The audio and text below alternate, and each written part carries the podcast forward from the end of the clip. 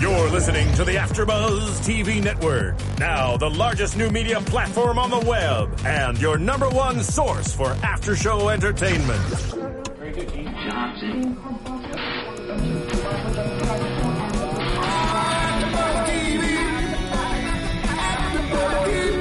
From the AfterBuzz Studios in Los Angeles, California, presented by Maria Menounos and streaming live thanks to Akamai Technologies, this is AfterBuzz TV's Black Box After Show. We'll break down tonight's episode and get you all the latest news and gossip.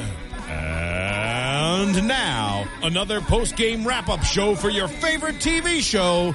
It's AfterBuzz TV's Black Box After Show. Yankee Doodle went to town. Welcome, ladies and gentlemen. Siobhan Williams, one of the stars of Black Box, is with us tonight here in studio. So excited you're here tonight. Thank you. We have been looking forward to this, and I am Mindy Thomas. Thanks so much for joining us here in the studio for the after show of Black Box.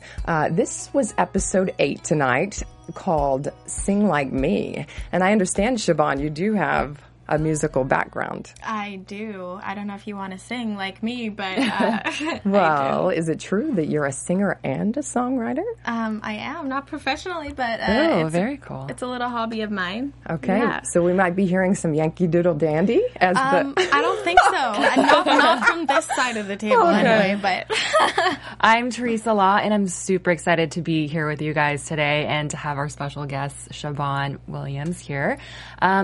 Lots of good things happening this episode. One of the things that I've noticed theme-wise, besides the big musical theme, was the relationship progressions in this episode. We've seen it with Catherine and Bickman. She goes up to him and pretty much admits that she has feelings for him. And then we also see her relationship with her father progress. So lots of great nuggets there. That's right. And Catherine also made her way over to see Esme after about a month. And Siobhan Williams playing Esme Black, Kelly Reilly's daughter. Kelly Reilly, of course, the neuroscientist who suffers with manic depression. And Siobhan Williams is playing Esme, who is her daughter on the show. However, yes. You do not know you are her daughter. No, it's very confusing trying to explain my character to someone who doesn't know the show. Because I'm like, I play Kelly Reilly's daughter, but I also play Laura Fraser's daughter. Yeah, Kelly plays my biological mother, but she didn't raise me. I was raised by her sister-in-law and her brother. Yeah, that's a very complex range to play. Yeah.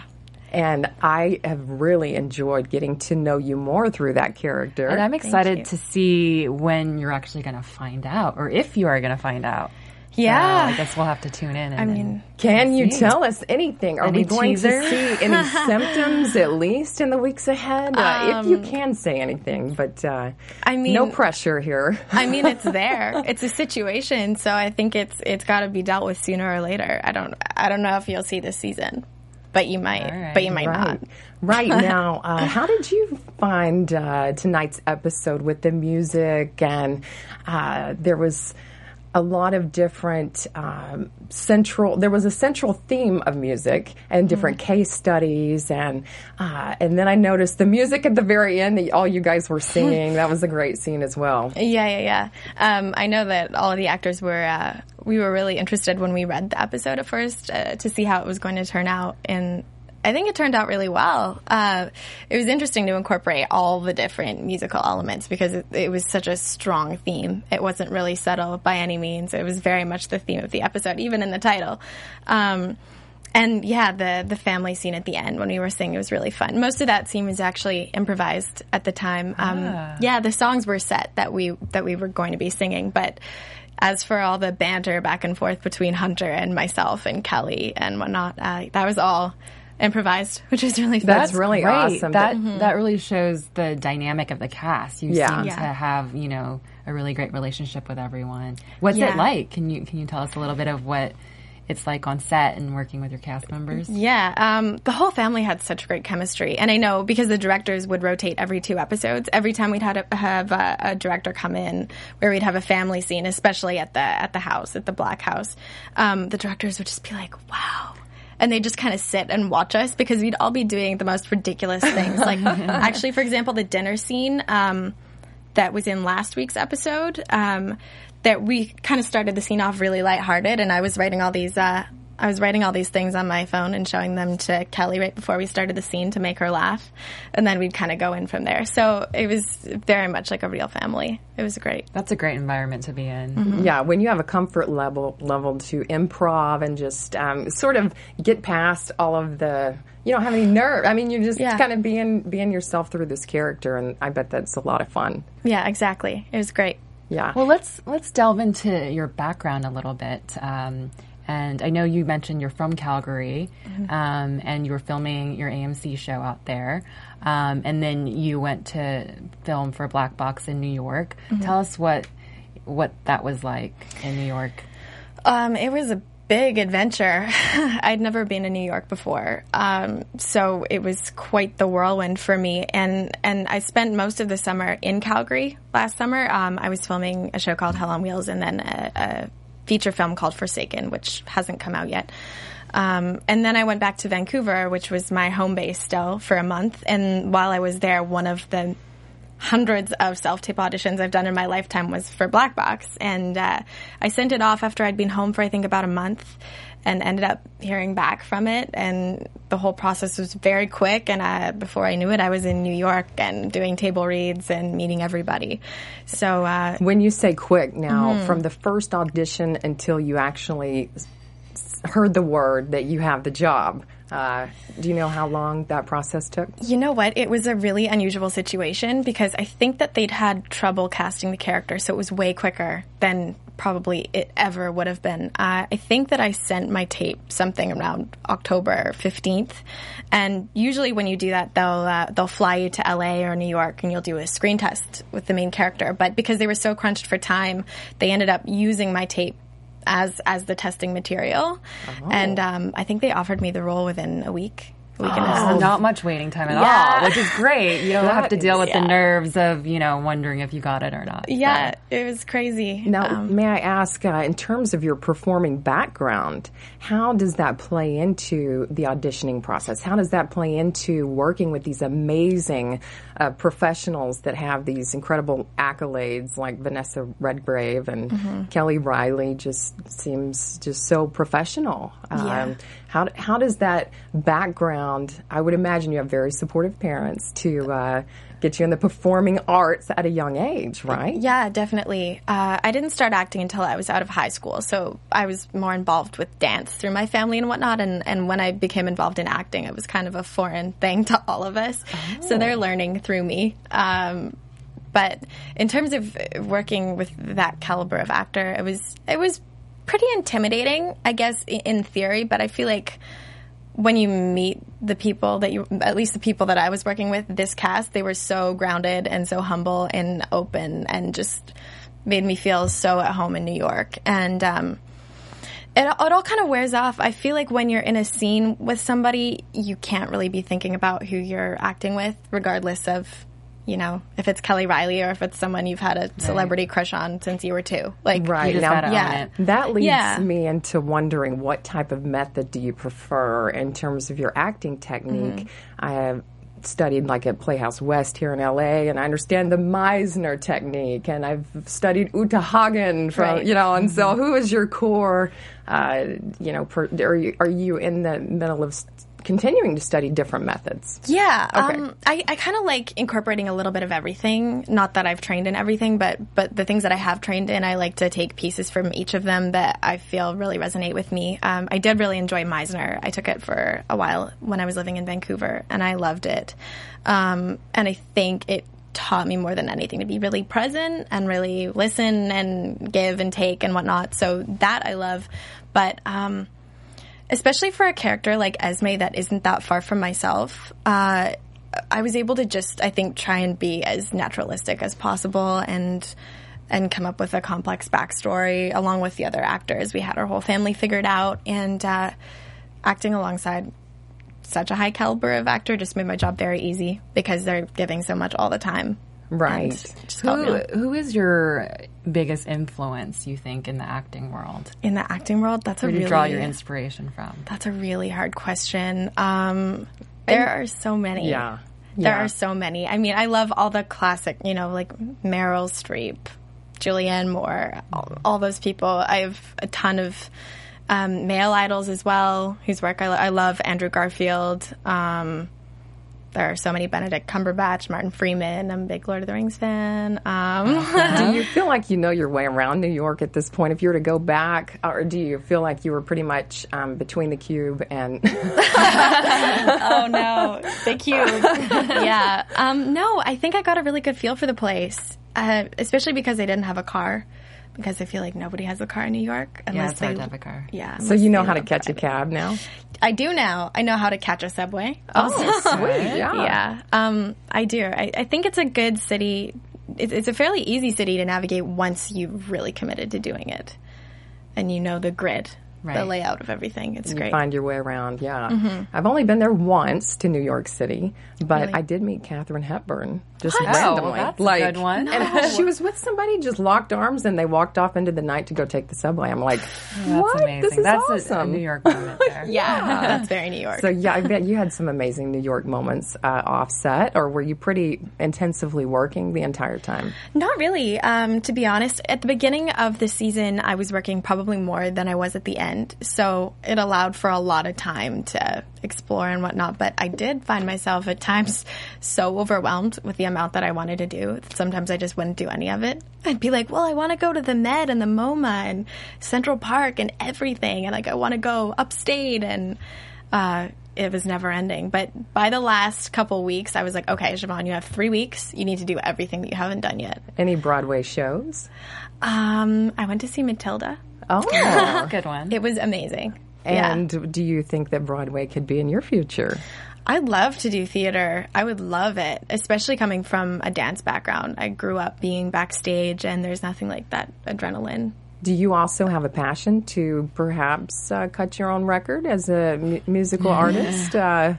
You can see that we have a lot of faith in you. I really love that. That means so much to me. I mean, I would love to. I think that's pretty high hopes. I have a lot of songs that I haven't really done anything with yet. I'm very secretive about my music. I'm very uncomfortable playing in front of people. So that's something I have to work on, maybe a little musical confidence. And I was studying the type of instrument you play. Is it true that you are an expert violinist?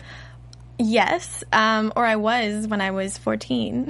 That's incredible. I mean, the intricacy of playing that instrument is that, I mean, how long did it take? I played for 7 years. Okay. Yeah, and actually when I booked Black Box, Esme was written as a pianist, but Amy Holden-Jones was like, oh, so I hear you play violin. And I was like, yeah. And we talked about the idea of maybe making Esme play violin, but it's just so much harder to cheat. It's not an instrument that sounds pretty unless you're playing it perfectly. Oh. And I think a lot of people on set would leave with headaches every day if Esme was a violinist. Okay. Which is my fault. But, in terms of the episode tonight, there was a saxophone player that was a homeless man. He had gone through some tragedy and found himself living without his wife, on the street. And he was having a tremor, in his hand and was unable to play. So then he finds his way to the Cube because, well, actually, Dr. Black, technically your biological mother, sees... well, she was with her dad. They were spending a little quality time after having some confrontation and some deeper discussions. Well, they see the sax player struggling and having this shaking hand, and so then they go over there and sort of put an invitation on the situation. But then the saxophone player sort of refuses that. But and the backstory was because his wife actually died on the table. And the doctors had told him, it's going to be fine, trust us, and she didn't end up making it. So his reservations are due to that. Yeah, that's some incredible, realistic drama sort of happening there. And in terms of the music that he found himself playing again, now that was amazing how it all unfolded tonight. I mean, in the operating table, I'm like, we're having a jazz concert, like right here with Bickman, none other than Dr. Bickman, of course, pulling off the miracle with Dr. Black's touch in there. But But yeah, that was... We were sort of just all in awe, and I was just wondering to myself, is this actually something that is possible? And, you know, we were talking about mm-hmm. it, and it sounds like it's happened before. Yeah. Which is amazing. Yeah, mm-hmm. that is amazing. Yeah, I was saying that my friend, actually, right before we watched this episode, he was saying that he knew... of somebody, because he had no idea what this episode was about. He was like, I know of a guitar player who had a tremor in his hand, and they had to do this crazy thing where he was awake, but they did surgery on his brain and prompted different things. And I was like, that's what this episode That's pretty random. That's so random. Yeah, it was weird. So in terms of you in the series Black Box, starring in Black Box, you play the piano, and there have been some different songs. Have you actually learned those songs, gotten more familiar with them, or is it just your wonderful acting? May I ask that? Can I do the behind-the-scenes reveal on that? Yes, you can. Actually, it's funny. In the very first episode, or no, sorry, the second episode where I have the concert, the audition to get into the school that I'm going to, right. There was quite a complex song that I was meant to be playing, and so at home in Calgary, I took a few piano lessons with a woman I knew in order to be able to actually replicate the song properly, and I felt pretty good about it. I didn't play it, but they have the piano off, basically. They have an electric keyboard with no volume so that I can press the keys, and if it's wrong, it's fine because they have playback. But then they ended up changing the song that was played in the final cut. So I was like, I don't think I'm going to do that anymore. But for the most part, no, I actually just kind of play and it's added after a lot of the time. Well, because I really felt like you were a pianist after watching you tonight when you were interacting with your grandpa, Hunter Black, the character that came back on scene, the lost daddy, so to speak, musician, and lo and behold, he's been giving you piano lessons for about a month. To Catherine's surprise. Yeah, which is, it's very interesting how Catherine sort of chimes in your life and chimes out of your life. Yeah. And, if you ever come into the truth of the big family secret, everybody's been keeping the secret from you. That can be extremely traumatizing. Yeah. And definitely. What an amazing character arc in order to go there. So I'm excited to see what's going to happen in the episodes ahead. And if you will be finding yourself dancing tonight. That'd be great. Yeah. Maybe. Going back to Hunter, I really enjoyed this scene where he comes into Catherine's office and, tries to make amends and gives her a necklace that belonged to her mother. She calls him a manipulator, right? Yeah, she calls him out on it, and she stands her ground. And I think most people would soften up at that point, but she held her ground, and that just is a testament to how strong-willed she is. Yeah, I was so proud of that moment because... Then later on, when they're having the conversation sort of off the street, and he said, you wanted an apology. Because at first, he just gave the flippant, I'm sorry. Right. She's like, that wasn't good enough. Yeah. No. I love that. I was like, man, what a woman of strength. Right. And then they're on the street, and he decides to own his side of the street, so to speak. He decides to own all of his mistakes and just really left her there, I think. I mean, I had chills, literally, because I was like... That was very cool to see a dad, owning his stuff. And it was great how they used the operation as a way for the two of them to come together, work together, and find that bond. I think that was a great storytelling technique. Right. And I loved your interaction with Grandpa, the musician. Yeah. And then later on in the show, you find a pen when you're talking to Uncle Will, soon to be, so to speak. And, it's this Hotel Mirabella. Mm-hmm. Right? Yeah. Yeah. And you're just so innocent. You were asking for a job, You wanted a part-time job, and you're like... Hey, can I come work with you? And, of course, I'll have a prediction on that one later at the show. Okay. But that was a really innocent moment. You're like, that's where that really handsome doctor, we saw him. We just happened to see him. Well, and we see Will's reaction to that. He is not happy. But you wouldn't be threatened by that, would you, Will? No. He's just a handsome surgeon. Yeah. Yeah. Yeah, that was some good stuff there. Yeah. So... does your character interact with him much more, Dr. Bickman, may I ask, in the future episodes? Or?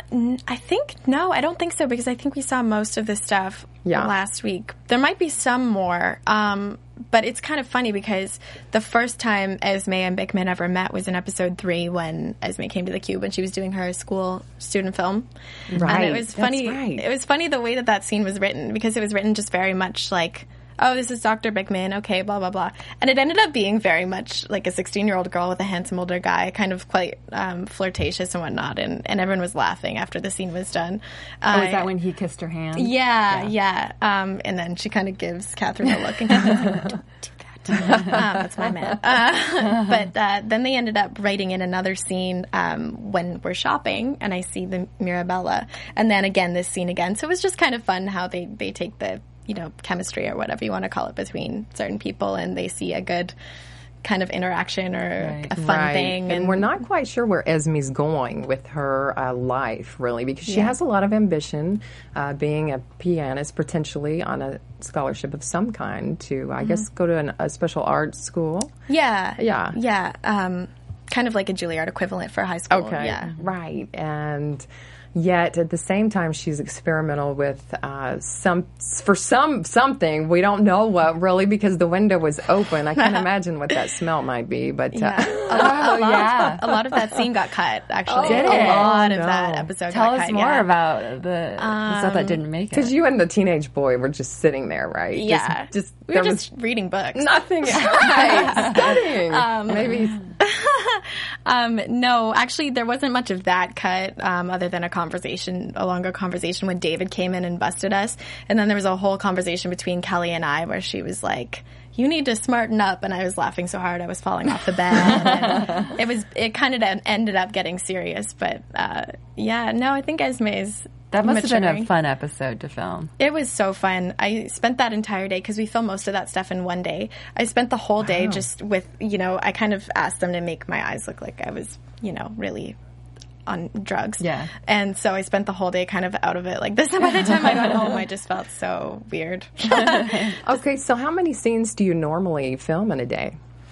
It's usually about 6 pages. Okay. So 6 pages would usually be maybe five or six scenes. That's ramped pretty hard. Yeah. I mean, you're having to get it out. So you have a lot of prep that you do before actually getting on set. Yeah, that's right. So you get the episodes in advance. Kelly especially would get them earlier because she had so much work to do. Like a week or two? It just depends? It really depends on how much they're revising the script of the time. Some of them would come out, 3 weeks in advance, and some we'd get a day or two before we started filming. So it really varied. And I was lucky in that I wasn't in every scene, so it wouldn't really mess with me if I didn't have much time. I was able to just sit down and do it. How long did it take you to film the entire 13 episodes?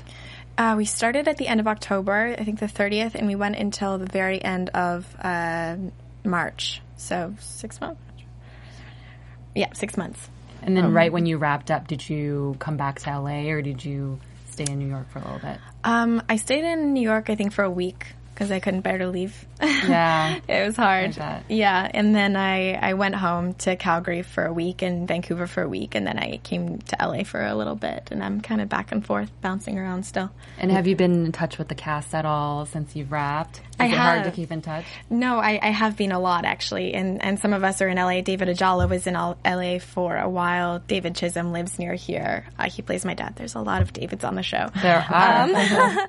David Rash, who plays my grandfather, but Laura Fraser and I and Kelly and I are all extremely close, so I've kept in good touch with both of them.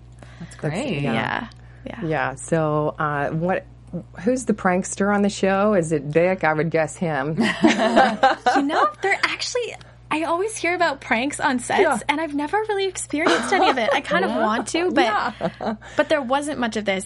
Actually, the show almost went through a name change about 2 months before we finished filming. So there were all these suggestions for titles of the show, and some of those were pretty funny. Oh. But I think that was kind of the closest that we got to pranks. Well, my prediction is if they go into... like instead of the black box, if you have an emotional box that you're opening up, we call it Pandora's box. Oh, I like that. Yes. Okay, so write me a role in there. Yes. So Bickman wasn't much of a prankster. What was he like? No, I mean, I was saying the whole charm of Bickman is very much Stitch in real life. He's a very charming guy. He doesn't have as many lines, though. I think Bickman has some pretty good lines. He pretty much knows what he's got going on. Right. Stitch is very humble and funny and down to earth, and he was always just hanging out on set. He's a really warm, friendly.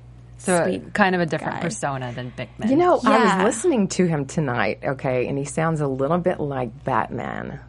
Ah, I've said that to him before. Yes. Yeah, I got the total, hero in his voice. Yeah. We've got to extract from the brain. So what else have you been working on lately that you can share with us? Well, the next thing I have coming out is a Western that I did last summer right before Black Box called Forsaken. It's with Kiefer Sutherland and Donald Sutherland and Demi Moore, Michael Wincott, and I played opposite Landon LeBaron, who's on Hemlock Grove. That was really fun to shoot. What is your role in that? I play a girl named Emily Chadwick. She's a 17-year-old daughter of this family. It takes place in the 1860s. And essentially what happens is the railroad comes in, so people start selling their land, and the people who don't sell their land are basically threatened until they do sell their land, and my father's threatened because he doesn't want to leave, and there's trouble with gunslingers in the town, and I get involved with one of the young gunslingers, and I don't like that he's being a bad boy, so... I tell him my thoughts. Do you have to have a Southern accent in this? I don't have a Southern accent. It actually takes place in Wyoming. Oh, very good. Very good. So it was a different accent because of the time period, and I had to learn one, but it was very different than what I auditioned with anyway. Ah, brilliant. Yeah. And when is that expected to come out? I think that's supposed to be fall. Okay. Yeah, they just got distributors for it, I believe, so I think that'll be coming out around then. Okay, we'll definitely be on the lookout for that. Sounds like a great cast to be a part of. Oh, it was amazing. It was so inspiring. Yeah. Now, you don't have any siblings on the show Black Box, but do you in real life? I don't, actually. Okay. No. Okay. I was curious about that. Yeah. And then in terms of your parents, I want to ask, it seems like they're very supportive of the performing arts, and you said dance in particular, that they were, was your mother a dancer, or how did you come into the performing? How did they realize that, oh, you've got this gifting and they need to sort of encourage this? I'm real curious. Yeah. Yeah. Well, when I was very young, we lived in Newfoundland, in Canada on the East Coast, and we lived in quite a secluded little house right on the ocean, and I would always put on the one or two TV channels that we had, and the Nutcracker would always be playing. For some reason, they always had ballet on this channel, and from the time I was, I think, 3 years old, I was dancing in front of the TV, pretending I was in the ballet. So I think that once we moved to Calgary, they decided that I probably would love to be in dance classes, and so I did that for a long time until I was 14, and then I joined the professional division at the School of Alberta Ballet, which is a pretty intense program. It's 6 days a week. It's 30 hours a week. Very intense, and at such a young age. Yeah, and so I did that for 3 years, and then got quite badly injured. So, so I had to quit, and then I was devastated because dance is my life, and it was going to be my career. And but then I fell into acting a few years later with my first job in Calgary, and. My parents, my mom's a beautiful visual artist. She's a phenomenal painter, and she does stained glass and things. But in terms of performing arts, neither of them have really ever been much into that.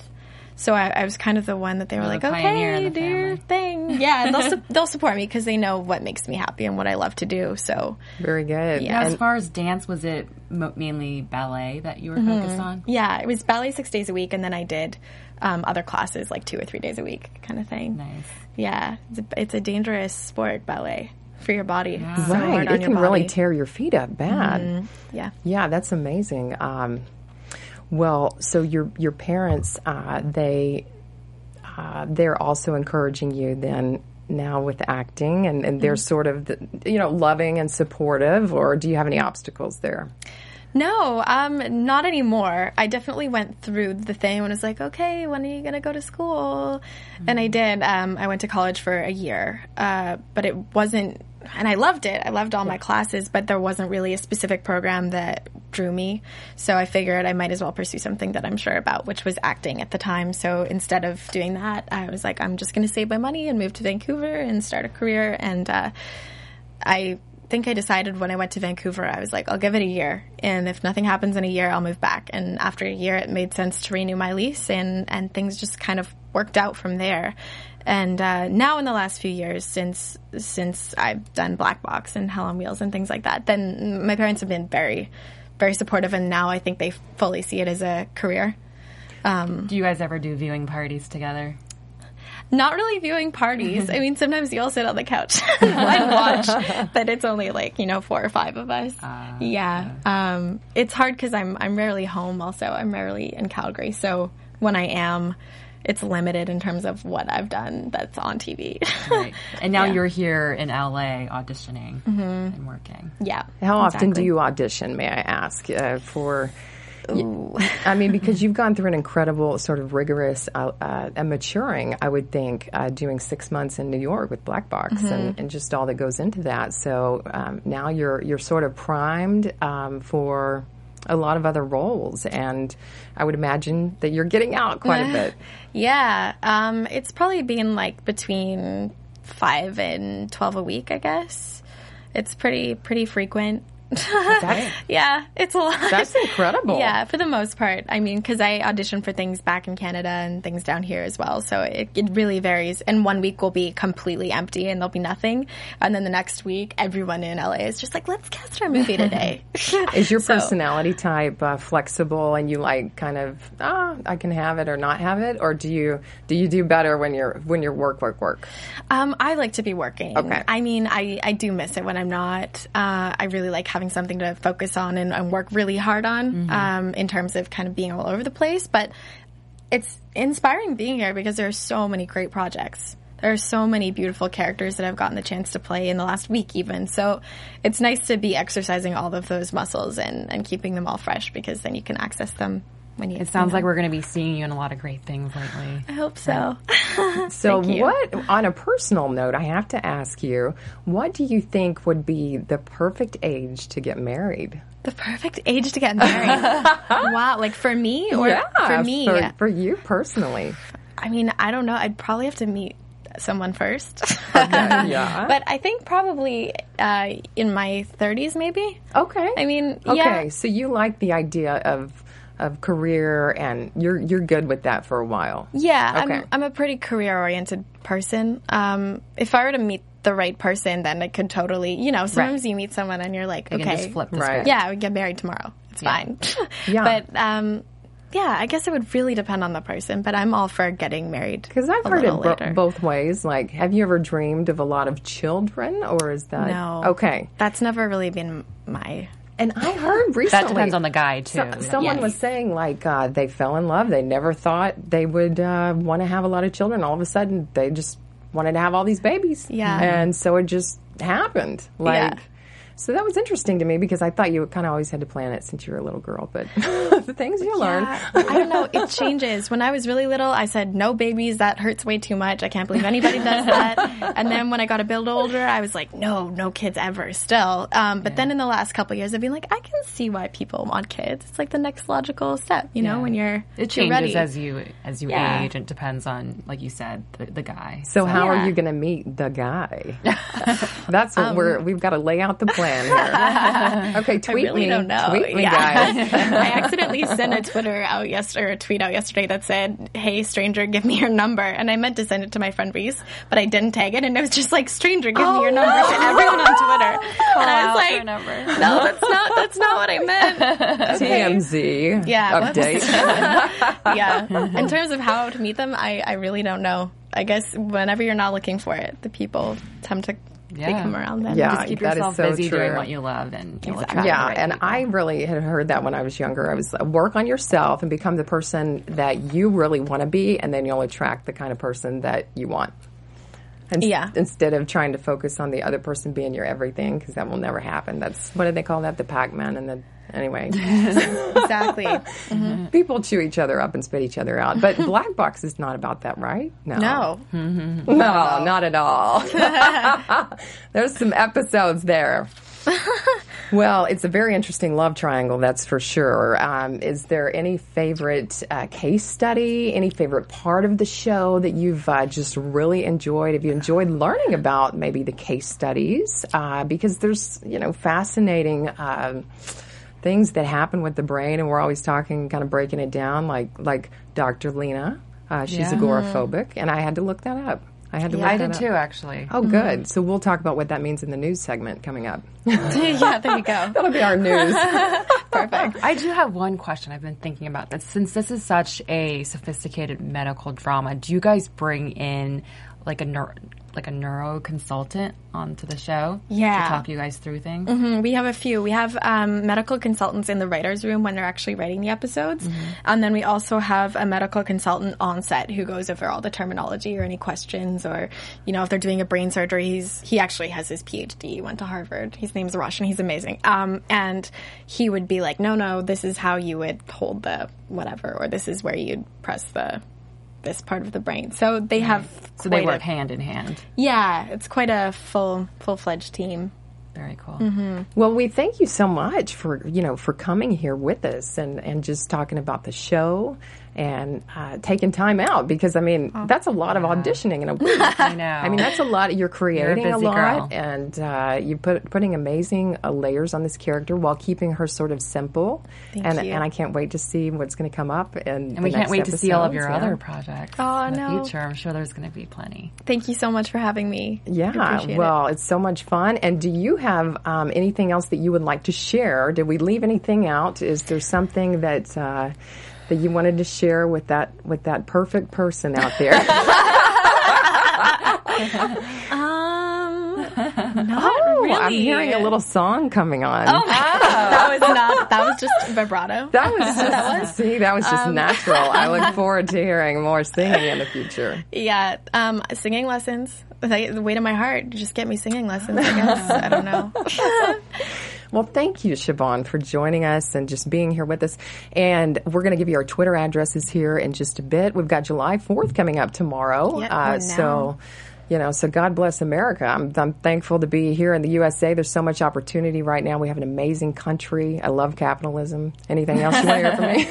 My first American July 4th in the States. Oh, we can just spend it with you. 2 hours. Ooh, that's awesome. Happy July 4th. Yay. Absolutely. Little Yankee Doodle. Yes. Dandy. And I'm going to have that song stuck in my head now. You're going to sing, yeah. I might, but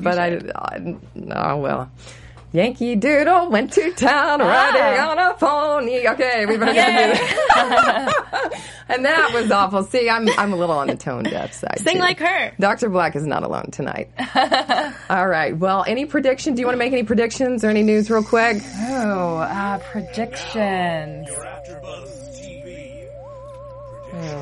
Why don't you go first? I'm still all right. Let me take a peek here, because we were going to say for sure. Yeah, Dr. Black and Bickman have not finished their relationship. Matter of fact, they're just getting it started. Let me just jump real quick. Leo, I believe, is going to ace step 2, and I think he is going to be able to stay at the cube. That's my guess. With the help of the device that Dr. Lark gave him. Right, Dr. Lena. Dr. Lena. Yeah, Lena because okay, perfect. Okay. See, we have a complete And, I think that it's going to be interesting. But one of my favorite lines from him, just really quickly, is we can't rewrite the past. He was telling Leo, he had a lot of Dr. Bickman. He said, we can't rewrite the past, because he was kind of slapping him down, saying, yeah, you've had the brain tumor. Sorry, you're not going to be in the cube.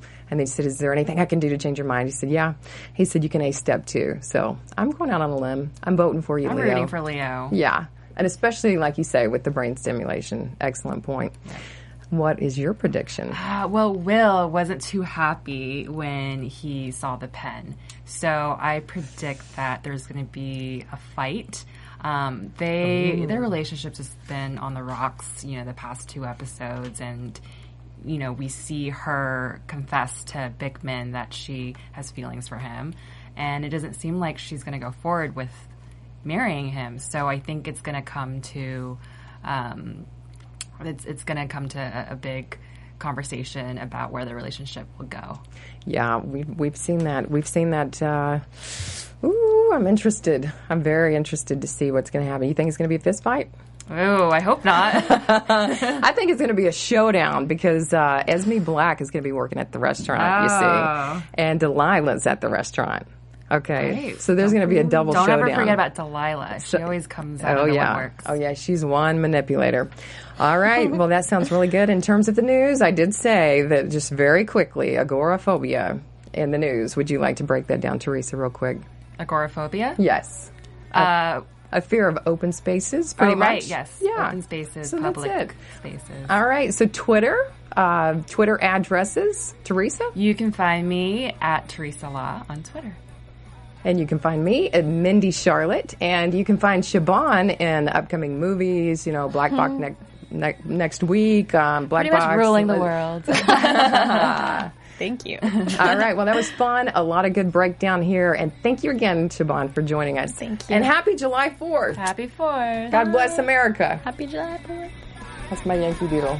From executive producers Maria Menounos, Kevin Undergaro, Phil Svitek, and the entire AfterBuzz TV staff, we would like to thank you for listening to the AfterBuzz TV network. To watch or listen to other after shows and post comments or questions, be sure to visit AfterBuzzTV.com. I'm Sir Richard Wentworth, and this has been a presentation of AfterBuzz TV. Buzz you later. The views expressed herein are those of the hosts only and do not necessarily reflect the views of AfterBuzz TV or its owners or principals.